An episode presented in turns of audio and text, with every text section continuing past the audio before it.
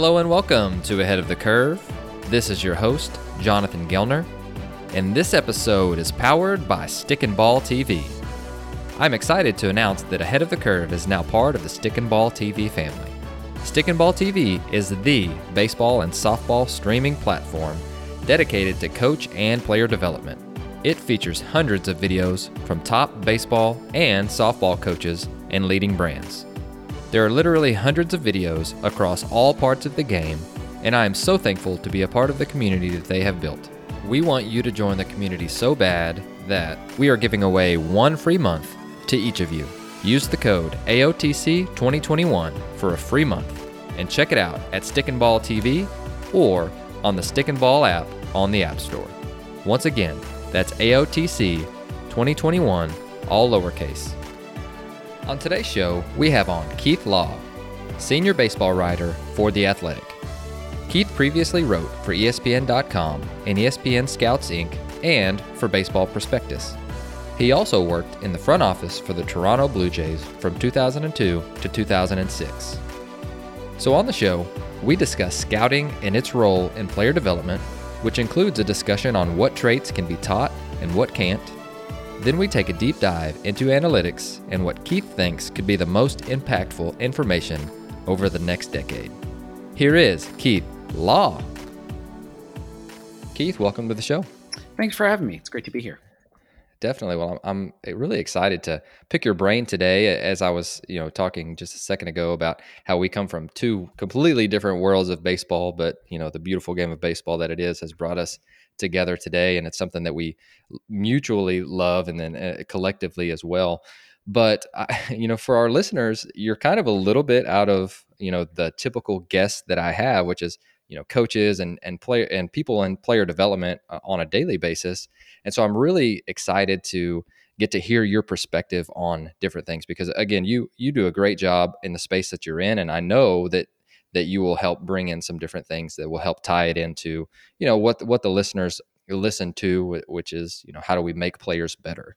And so I, I'm I'm excited about that but I was doing a little background on you, and, and I knew that you were a writer, eh, but I did not know that you were an econ and, and, sociology major, and you graduated from Harvard.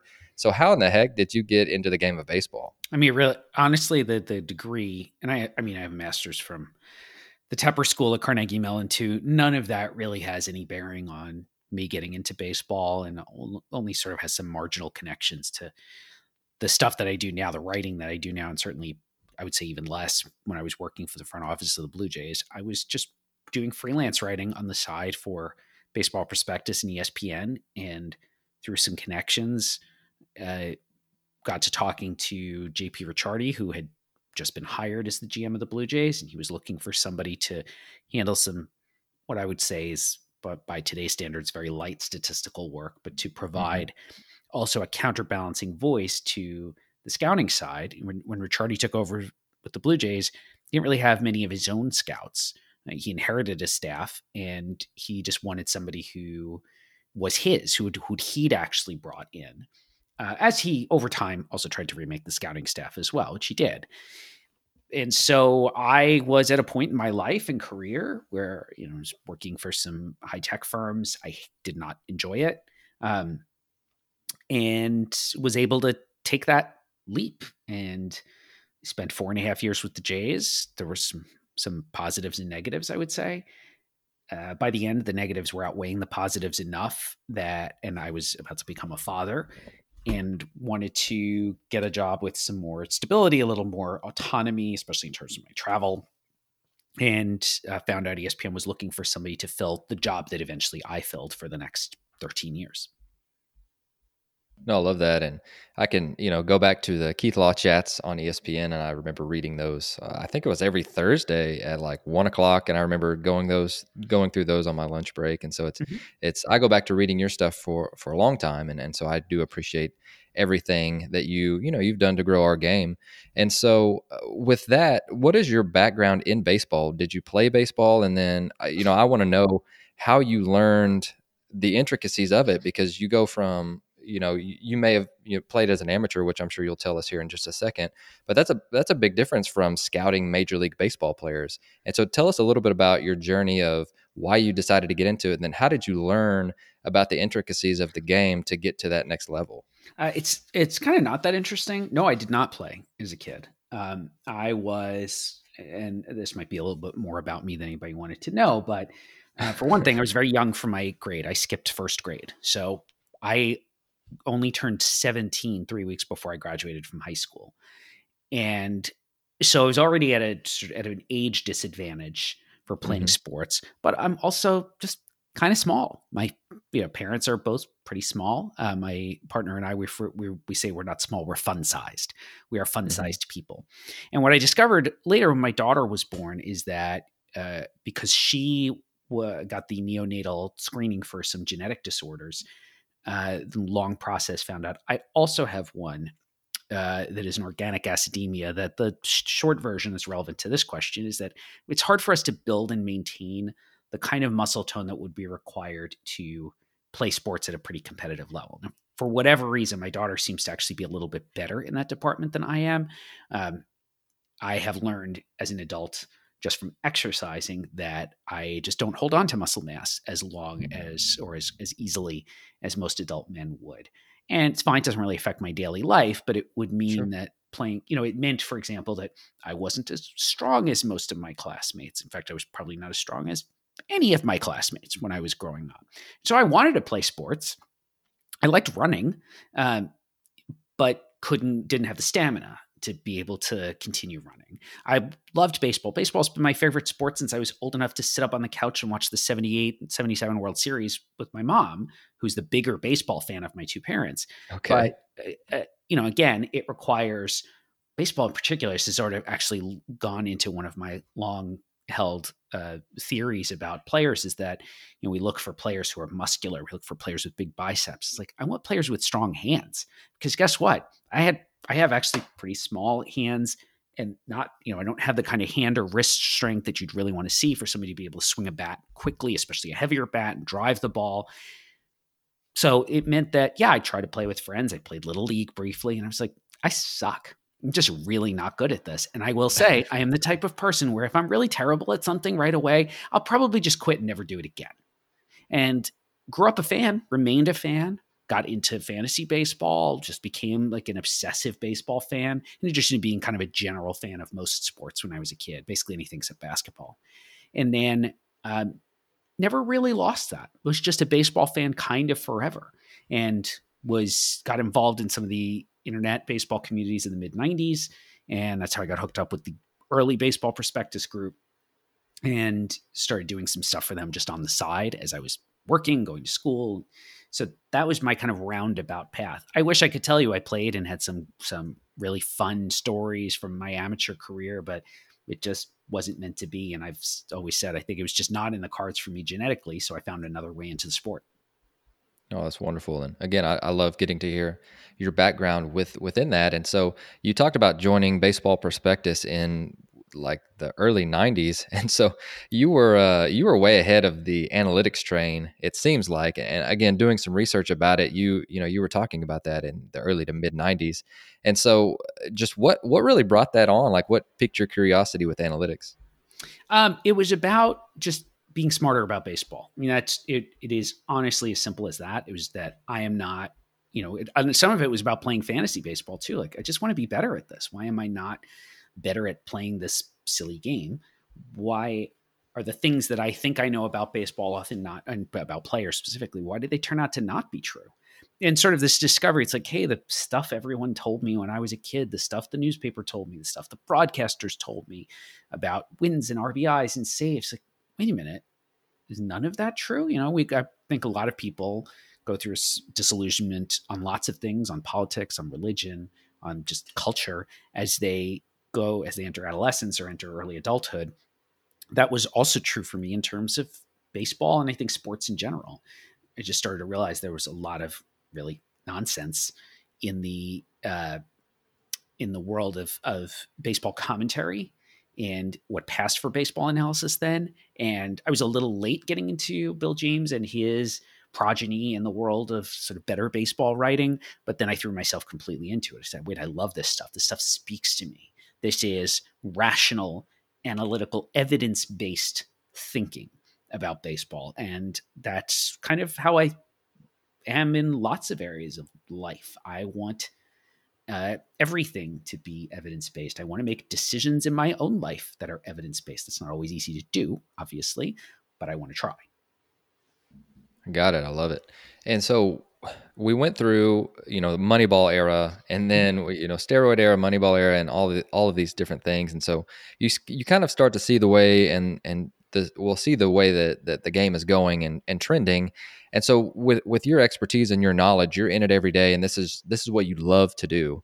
Mm-hmm. And so I, I'm really curious about it from you because you know I'm a baseball coach and and I am on a different side of it. I you know I want to understand analytics and I want to be able to use those on a daily basis to help players develop. Mm-hmm. And so if you were going to try and predict kind of you know where are we where are we maybe getting it wrong where are where what does the next wave look like of because we go through these different waves in baseball and these you know these different trends that are really popular and then everybody tries to adhere to those and then it becomes no longer the outliers and it's like the group that, that we're trying to anyways it, it go it ebbs and flows and so if you had to if you had to just kind of maybe, and you could be wrong because I think that we all are in our careers about different things, but what are some different things or trends that you see over the next decade that, that are going to be really important? I think it started already, and you've worked a little bit in a professional organization. You, you probably know quite a bit about this, but that as the StatCast, TrackMan, and similar systems, uh, other devices or systems that try to measure more granular, more uh, more granular details about players, and especially more physical details about player mechanics and or the movement and direction, spin, etc., of the baseball itself. That is dramatically changing both scouting and player development. I think that's already started. But I also think we are so early in that process that we are very much still learning. And I have had people when I was researching smart baseball a couple of years ago had a an analytics uh, director, an R and D director for a major league team, tell me one of the problems that they would run into is they would find what they thought was maybe a little inefficiency or a little advantage, something about players. Players who do X, Y, Z are more valuable maybe than anybody else realizes. You have to act on that hypothesis before there's really enough evidence to prove it, because if you wait, the efficiency or the window closes. So, or I should say, the inefficiency. Your opportunity in the market, these opportunities are very fleeting. It is very much for any listeners who uh, know much about the world of finance or have worked in that world. It's a bit like arbitrage, where you know a stock that's worth uh, nineteen dollars and two cents in New York is selling for nineteen dollars and four cents in London for a few minutes or even seconds. And so you buy in New York and you sell in London, you sell huge quantities. So you make a lot of money off of what is just a temporary blip of the same stock being sold for two different values in two different places. It's a bit like that. You have to jump quick because eventually the market realizes, hey, pitchers who do XYZ are really valuable and your opportunity is gone. And that may mean you chase some chimeras too that are just not real. You may chase some things that that turn out to not actually pan out over time.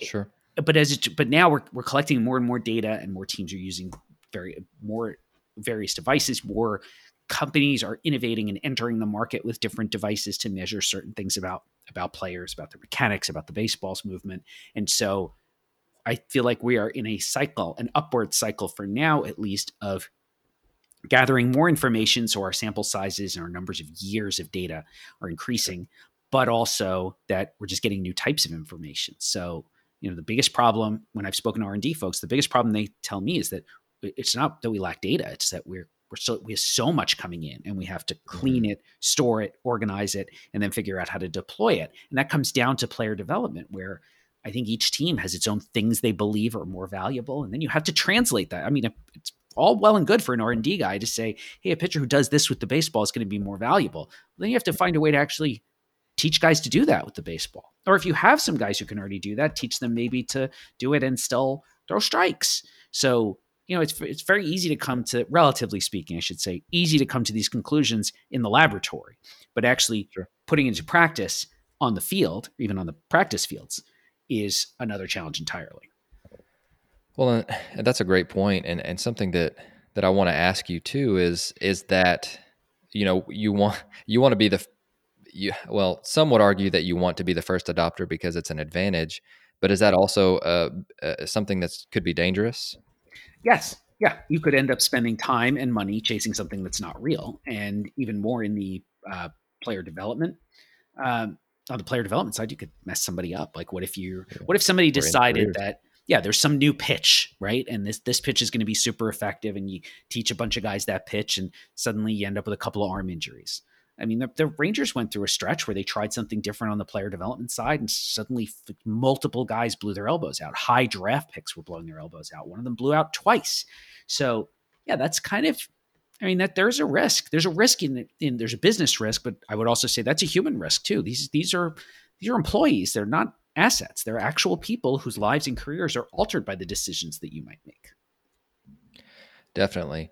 Well, I, I want to switch roles, uh, or, or, I guess switch gears a little bit as far as uh, the line of questioning, and talk about your role with the Blue Jays. Is you know, you were in player development, and you worked your way up. For I can't remember the exact role that you started with, but you got you know your your last job with them was the assistant to the GM. So you saw a lot of different areas of professional baseball and player development. Mm-hmm. So tell us a little bit about your role there and, and just kind of walk through your, journey and, and what you've learned. Uh, yeah, I would say I had less visibility into player development than anything else while I was there. I was the stats okay. department. That's really what I, gotcha. you know, for for lack of any better description. At the time, you know, all the data that we would that we had to which we had access would fit on my laptop. I could run stuff in Access and Excel and you know, I didn't need anything more sophisticated. And I wrote some code myself just to make dealing with these flat files a little easier. But the data, the size of the of a year's worth of data was not very big. Now, now it's I mean these are data warehousing problems, so it's something completely different uh, that these teams are dealing with, and they need armies of people. They have R and D departments that can be up to twenty employees who are working with this data. So that's right. that itself is very different. And I was involved essentially just in an advisory role. I did not get to make any actual direct decisions, but I would advise on all kinds of player acquisition. I would advise on the draft. I would get a little bit involved in trying to, you know, negotiate some of the contracts for the pre-arbitration guys on the major league roster. Uh, I would sometimes be in the room or, or on the phone calls uh, where my boss was negotiating directly with agents. I wasn't doing, I wasn't saying anything at that point. I was there to listen and maybe provide you know, some ammunition after the fact, for example. And after a couple of years, though, really after the first year, I uh, I tried to go to some minor league games in my first year, in addition to going to major league games. But also, it was pretty clear I didn't really know what I was looking at. So by okay. the second year, and at that point, Tony LaCava, who's still with the Blue Jays, had joined the organization. I felt like I needed to get some kind of background in scouting. Uh, the uh, first reason was just that I, I'm, I'm, sitting in a room, people are talking, and I don't know the language. I don't really understand what they're talking about. I mean, I sort of understand, but not really. And second was by my third draft, it was pretty clear that our, to me, that our strategy of really just going after college players with good track records of performance was not working. We were culling the draft pool far too heavily, so there just weren't enough players left. And we were missing on some guys who could come into pro ball and improve. Uh, that we were, you know, and I mean, we never had a shot at him, but Justin Verlander to me is a good example where there were guys in our draft room with real concerns about uh, about his secondary stuff and whether he'd throw enough strikes. He was big, he was strong, he threw super hard. He did miss a lot of bats. It's not that we didn't like him, but did we really think he was the first or second best player in that draft class? I remember there being some debate, even though it was academic, about that. Well, Verlander to me is a great example of a guy, especially coming out of a mid-major school. It's not a great you know historically productive baseball program in terms of creating big leaguers. But then he got into pro ball, got out of that environment, got into pro ball, made a few adjustments, and obviously he's Justin Verlander now. We would miss those guys. We would miss those guys in the second and third and fourth rounds too, because we were looking for guys who were essentially already developed. Well, one, that's not showing a whole lot of faith in your player development department. That's probably a whole different conversation that probably I shouldn't have because some of those people still work in baseball. And uh, but you know, let's just say it was, I thought, pretty denigrating to say you, we're not even going to give you guys to develop because obviously we don't think you're capable of it, which is not really very good on multiple levels. But also that um, you know, it just it robbed us of opportunities. And by the time we'd get to the fifth round in the draft, you know, I'd say I remember turning to Tony LaCava at one point saying, "Everybody we liked is gone.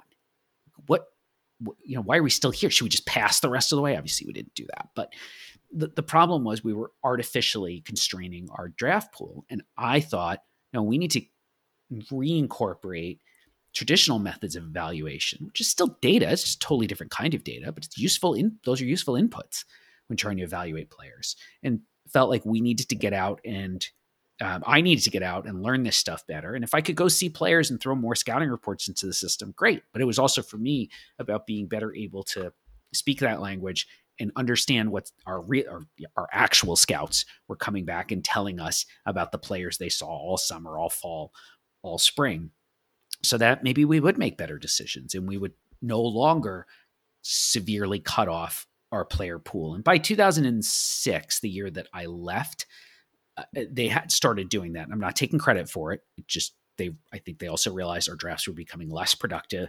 They took a high school player, Travis Snider, in the first round, who got to the big leagues, didn't quite work out, but I think that was a, an important philosophical shift uh, that continued even after JP Ricciardi was let go a few years later. Alex Anthopoulos took over, and he was much more willing to take on some risks in the higher part of the draft. And I think the draft results from his tenure really bear out the you know what I believed and what others believed in the front office was which was that we needed to be considering both types of information and expand the pool of potential players. Well, that's really interesting, and there's a couple different things that I want to ask you about that. But the uh, the first thing is is you know hypothetically speaking, is there a guy that you were do you remember beating your hands on the desk that you were like, we've got to get this guy, and then he turned out to be, you know, obviously a, an everyday big leaguer or somebody that that you remember that that is like, man, that was a guy that we could have gotten, but we, you know, this or that happened. I mean, the story is not a secret that I was in the draft room for um, when Troy Tulowitzki was in the draft, and uh, absolutely wanted him, and uh, the room was split. It was close to 50 50, but JP Ricciardi went to see Tulowitzki and, and, Romero, Ricky Romero himself. And Tulowitzki was just coming off a wrist injury and didn't play all that well. And Romero did what he did basically every Friday night his junior year, pitched exceptionally well and was very polished and limited upside, but you kind of thought you knew what you were going to get. And, um, you know, I wanted Tulowitzki. I was not the only one and I had seen Tulowitzki myself. I was a big believer in. I knew he'd stay at shortstop. He had a great arm. I thought he was going to hit for power. Thought playing at Long Beach State was a terrible, terrible place to hit for power, especially. Um, had really suppressed his numbers, and you know we had this chronic need for a shortstop. We had drafted Russ Adams and Aaron Hill in the first rounds in 02 and 03. Uh, you know, Adams just didn't work out at all. Hill turned out to be a pretty good player, but really was never a shortstop. It was his footwork, especially, was never going to work at short. So this, guy's the solution to a problem, and he's high upside, and um, and I feel felt better about taking him than Romero, who I'd also seen and liked for what he was, but this guy's a you know mid rotation starter at best without more ceiling. But you know, it was a situation where, and this is Ricciardi is not alone in this.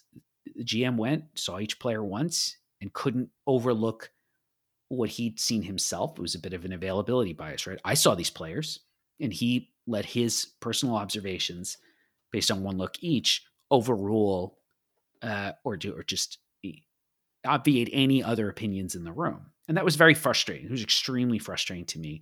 Not just that I thought we were taking the wrong player, which I did, but that's not a process, right? You have a scouting director and a scouting staff, and you ask those people to go out and spend the summer, fall, and especially spring evaluating players. And if you, as the boss, come in at the last second and just basically cut them off at the knees and say, no, we're taking the player I want to take.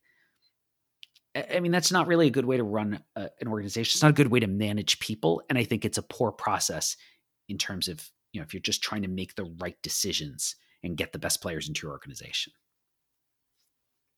No, I love that, and thank you for for sharing that. And so I, I think that that I I know I am really curious about the scouting department and you know what what the best scouts do and what they're looking for. But I so during the quarantine we had different calls with different scouts and and so one of the questions that I was really curious about was we have now access to just about every piece of data that you could you know possibly imagine. Mm-hmm. So when you go to these games what are you looking for? And so I, I'd love to hear your opinion on that because, you know, on paper, you can look at literally every metric that you could possibly get on players, especially if they're going to be high on your board. You want everything. So then you want to go and watch them. What you know, what are you looking for? And, and I'd love to hear your perspective on when you go to a game and you're watching prospects. What stands out to you? What do you like to watch for? What do you like to see? And just kind of walk us through your process of of how you evaluate them. So I have not really changed how I evaluate players when I actually go to games. However, I do change my process after going to games. So I still go and scout kind of the way that I have always scouted, which is I go, I, I generally go in with some target players in mind, um, just because my you know response. I'm one person responsible for knowing about the whole world of prospects, so I have to be pretty targeted, just for efficiency's sake.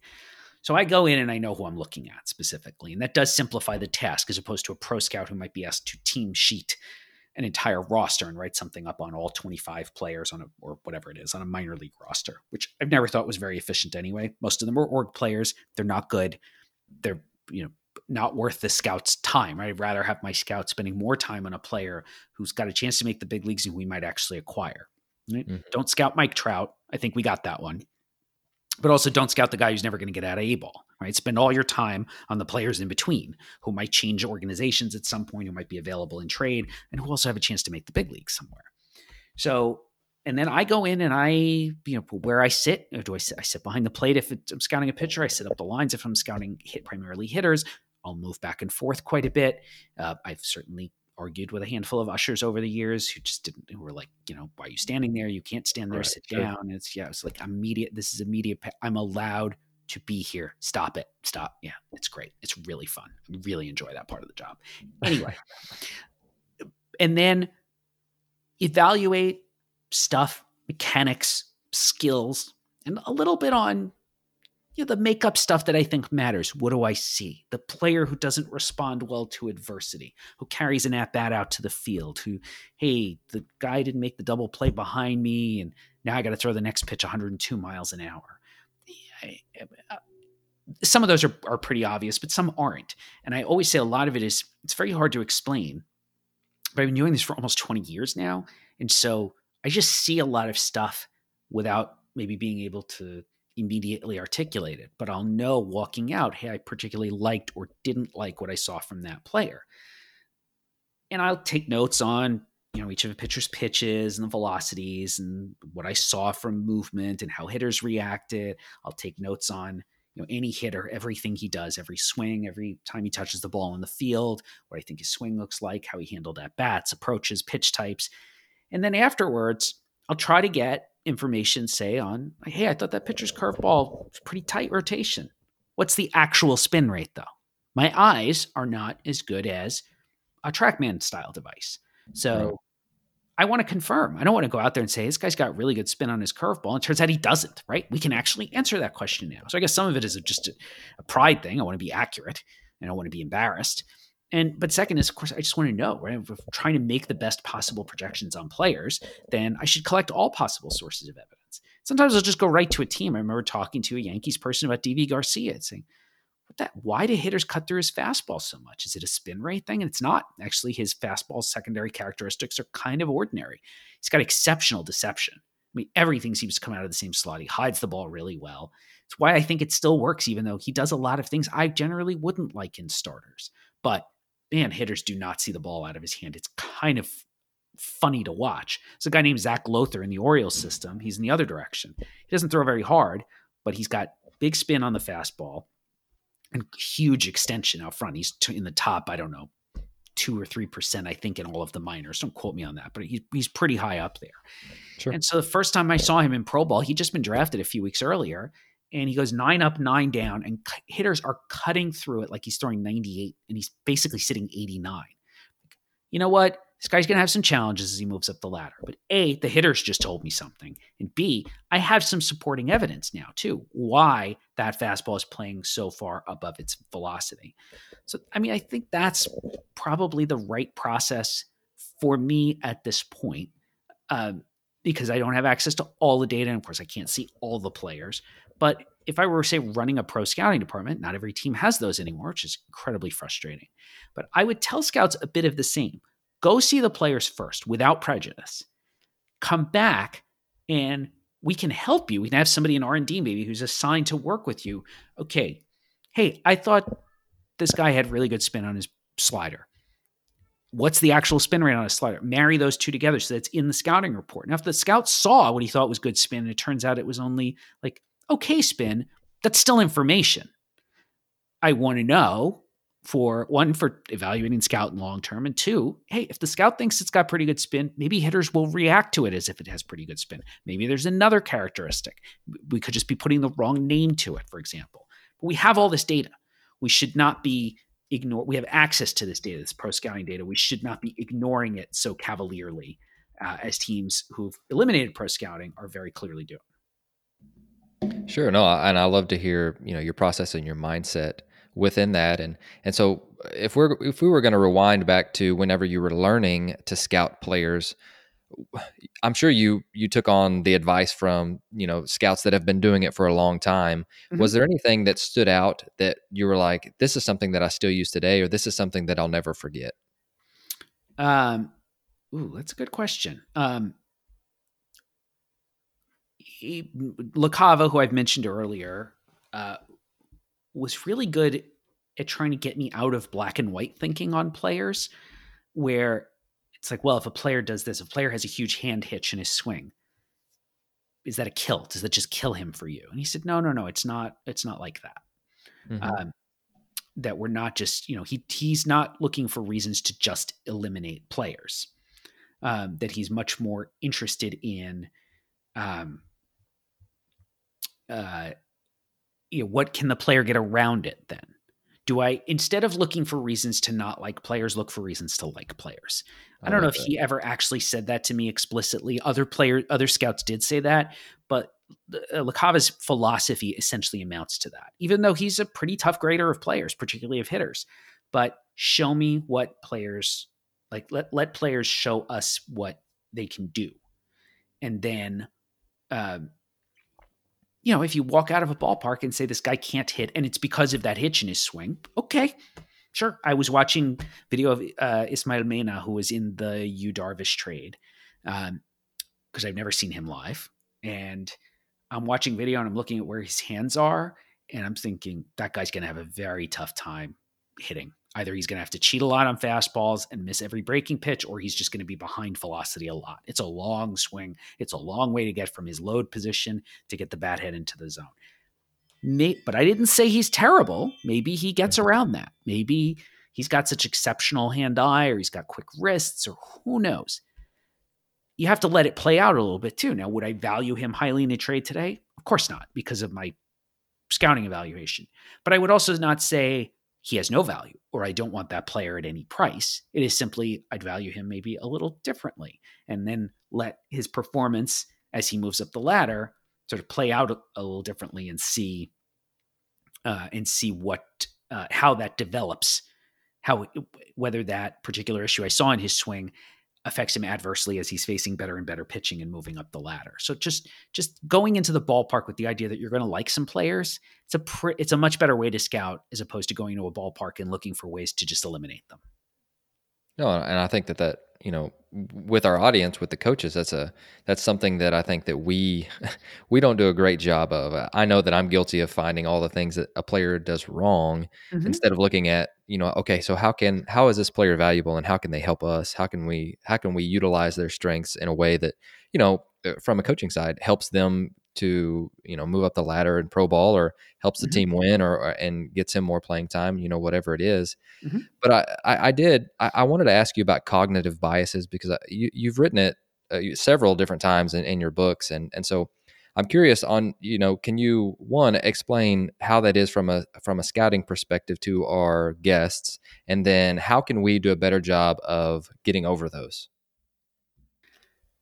so the second question is a huge part of what I do in my book, um, and my second book, The Inside Game, where I try to run through some of the major cognitive biases that everybody faces. And I, Right. I make this point a lot. It does not matter who you are, how smart you are, how educated you are. If you're human, and if you're listening to this podcast, you probably are, you will fall prey to these biases. I fall prey to these biases and I wrote a book about them. So it is not about uh, learning to avoid these biases. It is about developing processes to recognize the biases when they occur and to make sure that you are still making better decisions free of those biases.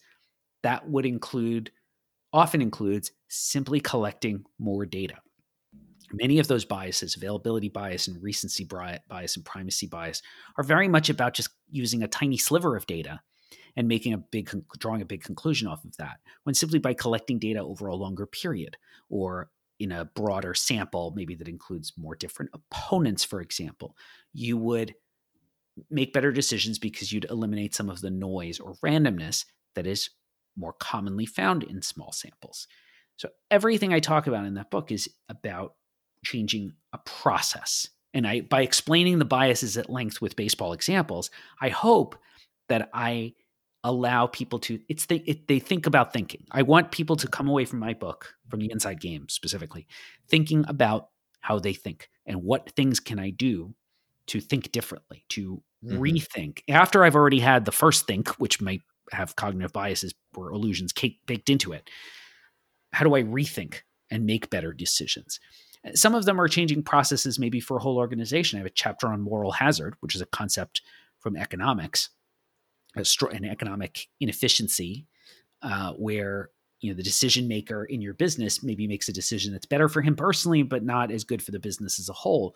You can change your process by changing the incentive structure by changing how he's compensated or rewarded for doing his job for doing it well so that the incentives shift that he's no longer looking maybe to enrich himself or save his career get the next contract for himself rather than uh, doing what's right for the company in the long term. All of these things come down to a, a, sh- a shift in process rather than trying to learn to not fall for these biases. Because, like I said, everybody does. Just recognize you're going to and say, "Oh, I made that mistake. Oh, I've, I'm I'm falling for recency bias for the latest data for what the player just did. I mean, we're everyone's dealing with this now, right? Is Yu Darvish actually an ace? He pitched, he was. I thought he was the best player in the Nash, best pitcher in the National League in 2020 he was not that good in 2019. He was good, but he was nowhere near as good. And he in 2020 was a shortened season. They only played 60 games. He made 12 starts. So to try to ensure that I was not falling for recency bias, I looked at some of the more granular data on his pitch types, uh, the characteristics of his pitches, and where he was locating them and against whom he was using them. And that allowed me to, I think, come to the same conclusion. I think 2020 is somewhat sustainable for him, that he will be a number one starter going forward. But to argue for it with stronger evidence than just the 12 starts he made in the 2020 season. No, that's really, really interesting. And I think you referenced, uh, you know, the book that I, has come up on the podcast several times, Thinking Fast and Slow by Tversky and, and Kahneman. And, and that's, that's quite the heavy read as all, but I think you mentioned it that is. it was going through like front offices around baseball, which, which is, which is true. Uh, but definitely, you know, if they wanted to dig in deeper to go out and, and with baseball examples to, for your book, but if they wanted to figure out, you know, with the system one and system two, I would uh, encourage our listeners to go check that out. But one of the one of the things that I think is is really interesting, and it's it's one of those backroom conversations that that player development has, and I think that it's it's gaining traction because we look at like the Moneyball era, and everybody was looking for on base percentage as that. Like, okay, so how do you know the A's were ahead of finding that trade and going out and, and finding players that fit that. And I think they still do for a large part today. They that's one of the things, one of their pillars.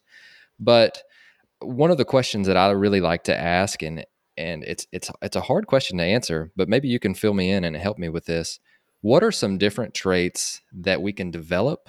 And then what are some different traits that by the time, you know, they're 18 years old or 20 years old, whenever they get into pro ball, that they can't change. So it's it's innate. They've they can't they can't really improve upon this or that. So uh, In a shorter way to ask you the question, what traits and skills and can we develop, and then what's what's innate that's just really going to stay consistent throughout the rest of their career?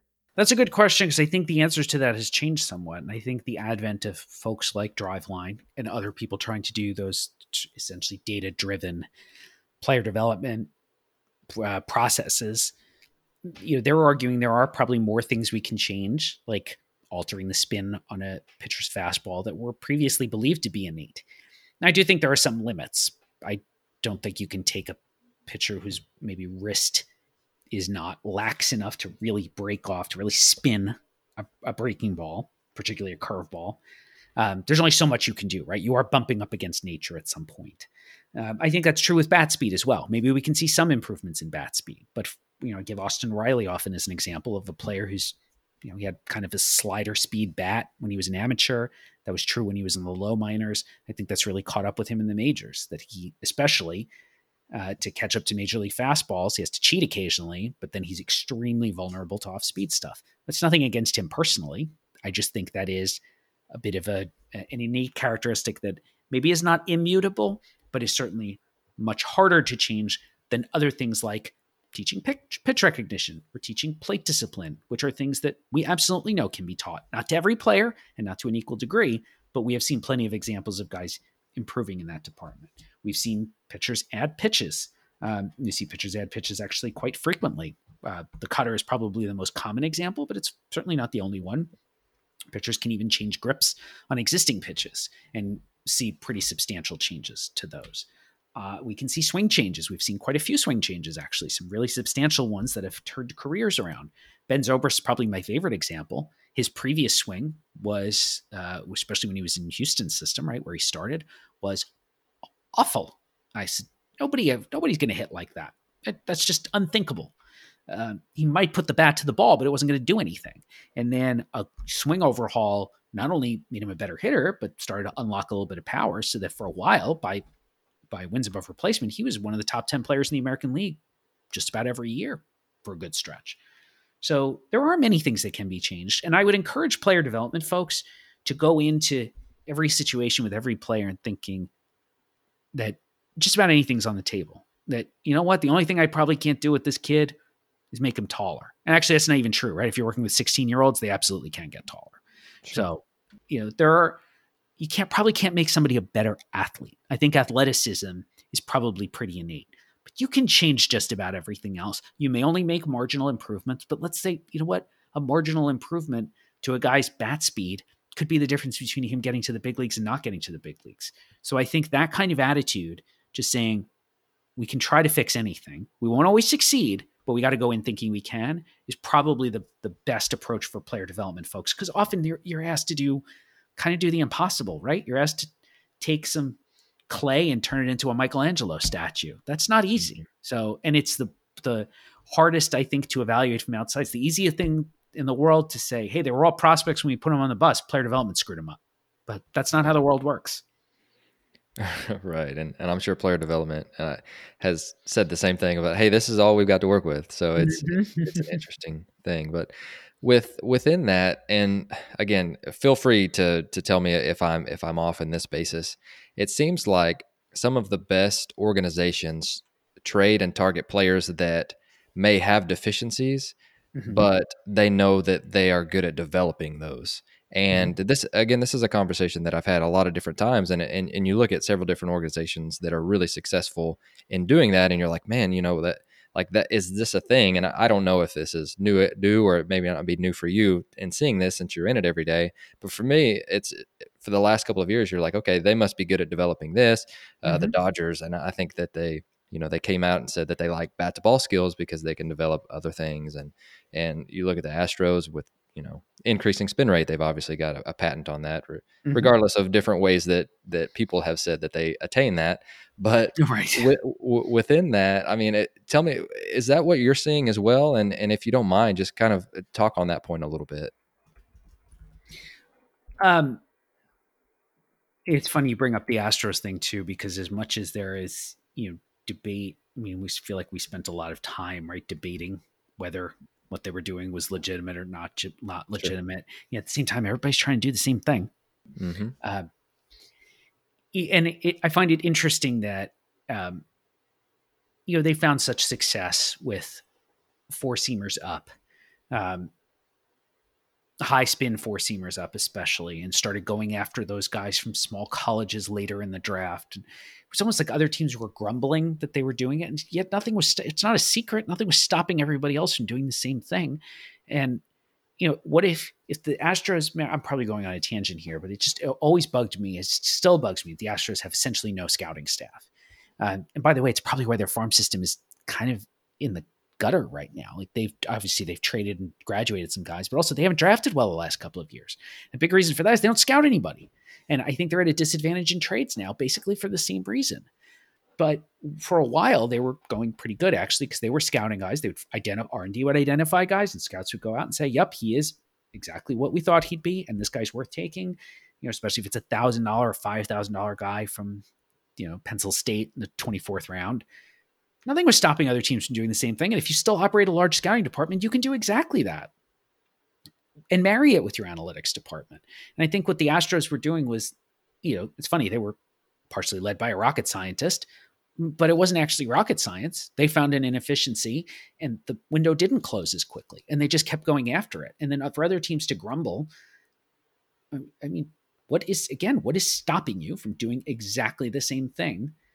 Uh, and, and maybe doing it better because you are because you've got a scouting staff married with it, or maybe because you believe more in your player development people and you think they'll be more helpful or productive when you give them those types of players. It just always, yeah, I'm I'm ranting a little bit, but I always did find it extremely um, frustrating when people would would act like the Astros were you know, had had sort of discovered something proprietary or something maybe even unethical. Now, this, the accusations aside, that's a little separate, but this predates that. So I'm sorry, I probably didn't actually answer your question.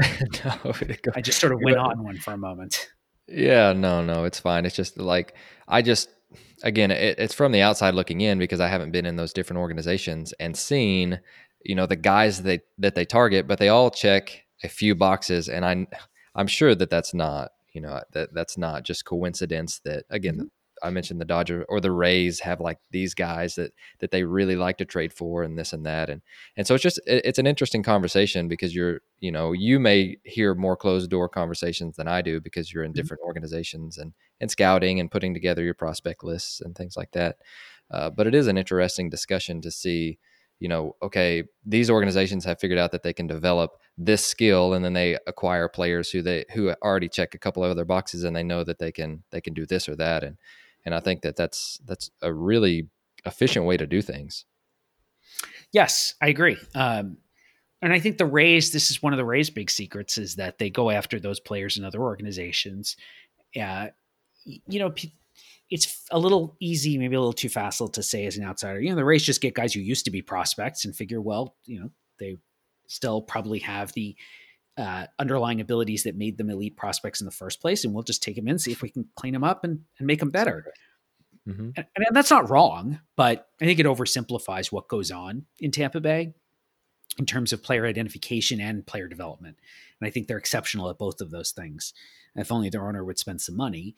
But you know, Austin Meadows and Tyler Glass. Glasnow, people are like, I can't believe they they ripped off the Pirates like that. People forget those guys were way down in value. They had you know, Glasnow had flopped. He couldn't even throw strikes for a, for a bit. And Meadows, not only had Meadows struggled a bit in the big leagues, particularly in terms of just elevating the ball, but the guy couldn't stay healthy. And that actually has continued to be true. Both guys have had trouble staying healthy since then. But both guys got a lot better when they went to Tampa. And I think that is identifying, hey, the things that made Austin Meadows a top 10 pick, the things that made both guys top 10 prospects overall in the game were still fundamentally true.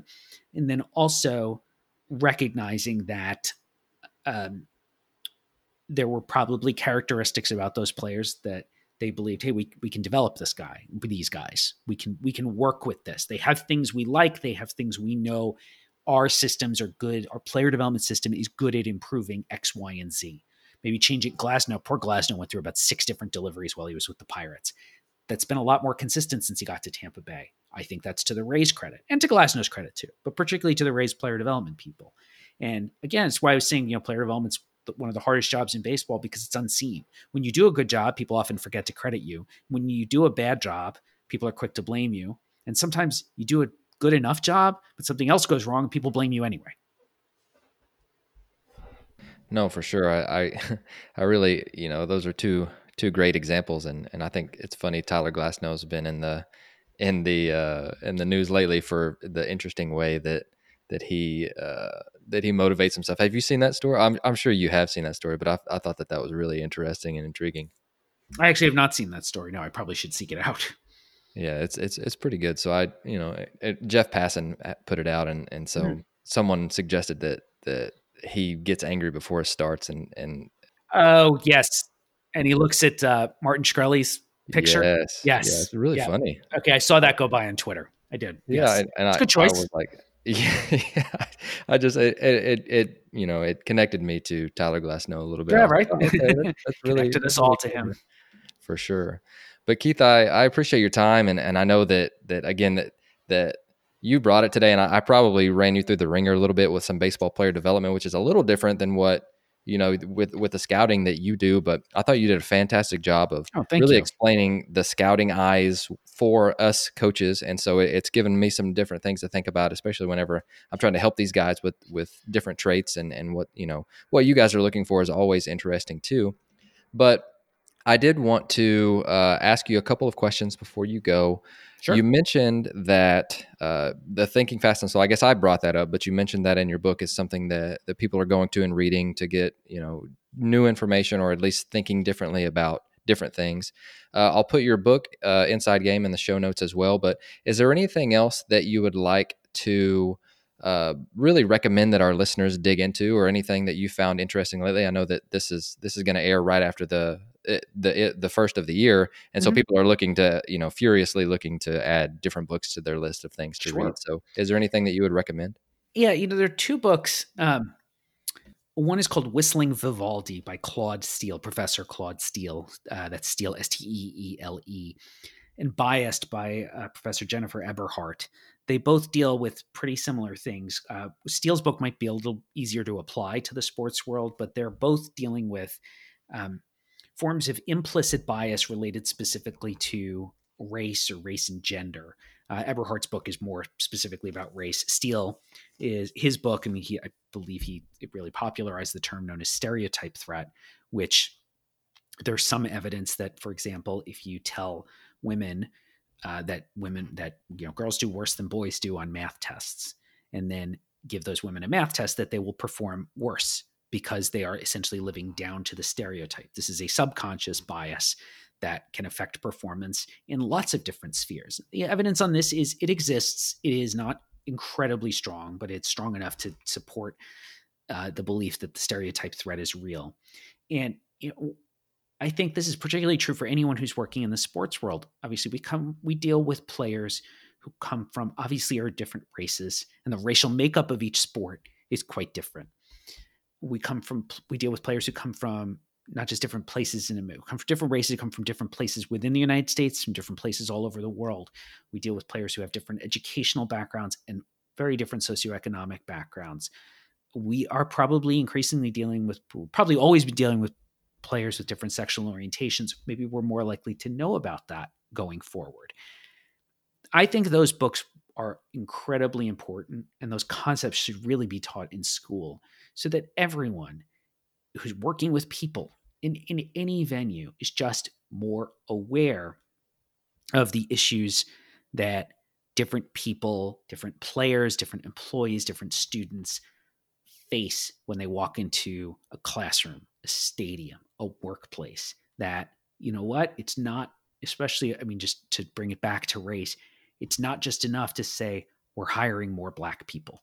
That is good it is necessary, but it is not sufficient. And making sure that you are creating an environment that addresses the specific needs of each of your employees, regardless of their race, gender, orientation, background, etc., and sets them all up to succeed. If you're running a player development department, you don't care what the players look like or where they come from. You just want them all to be good, right? You want to get the most out of them that you possibly can.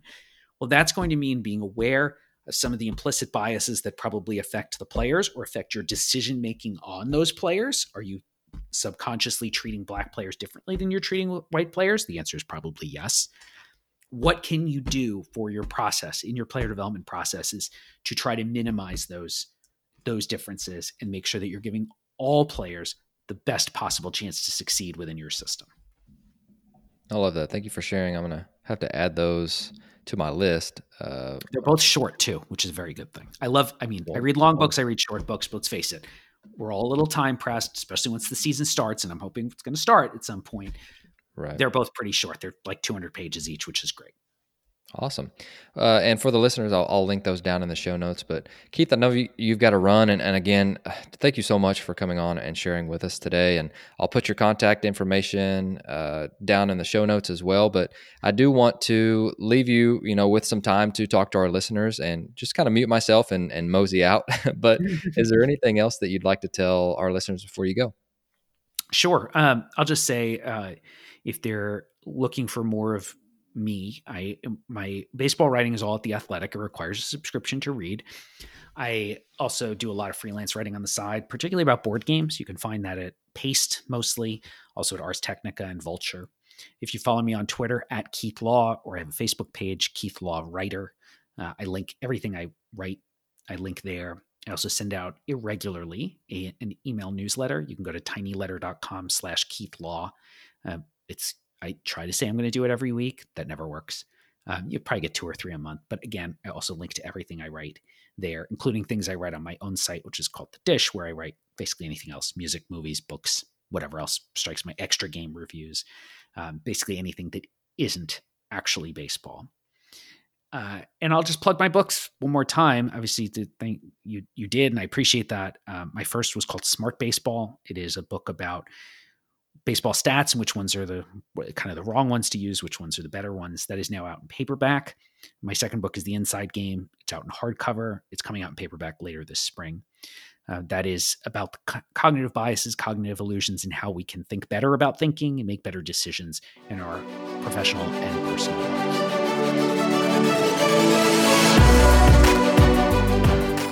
Thank you for listening to Ahead of the Curve.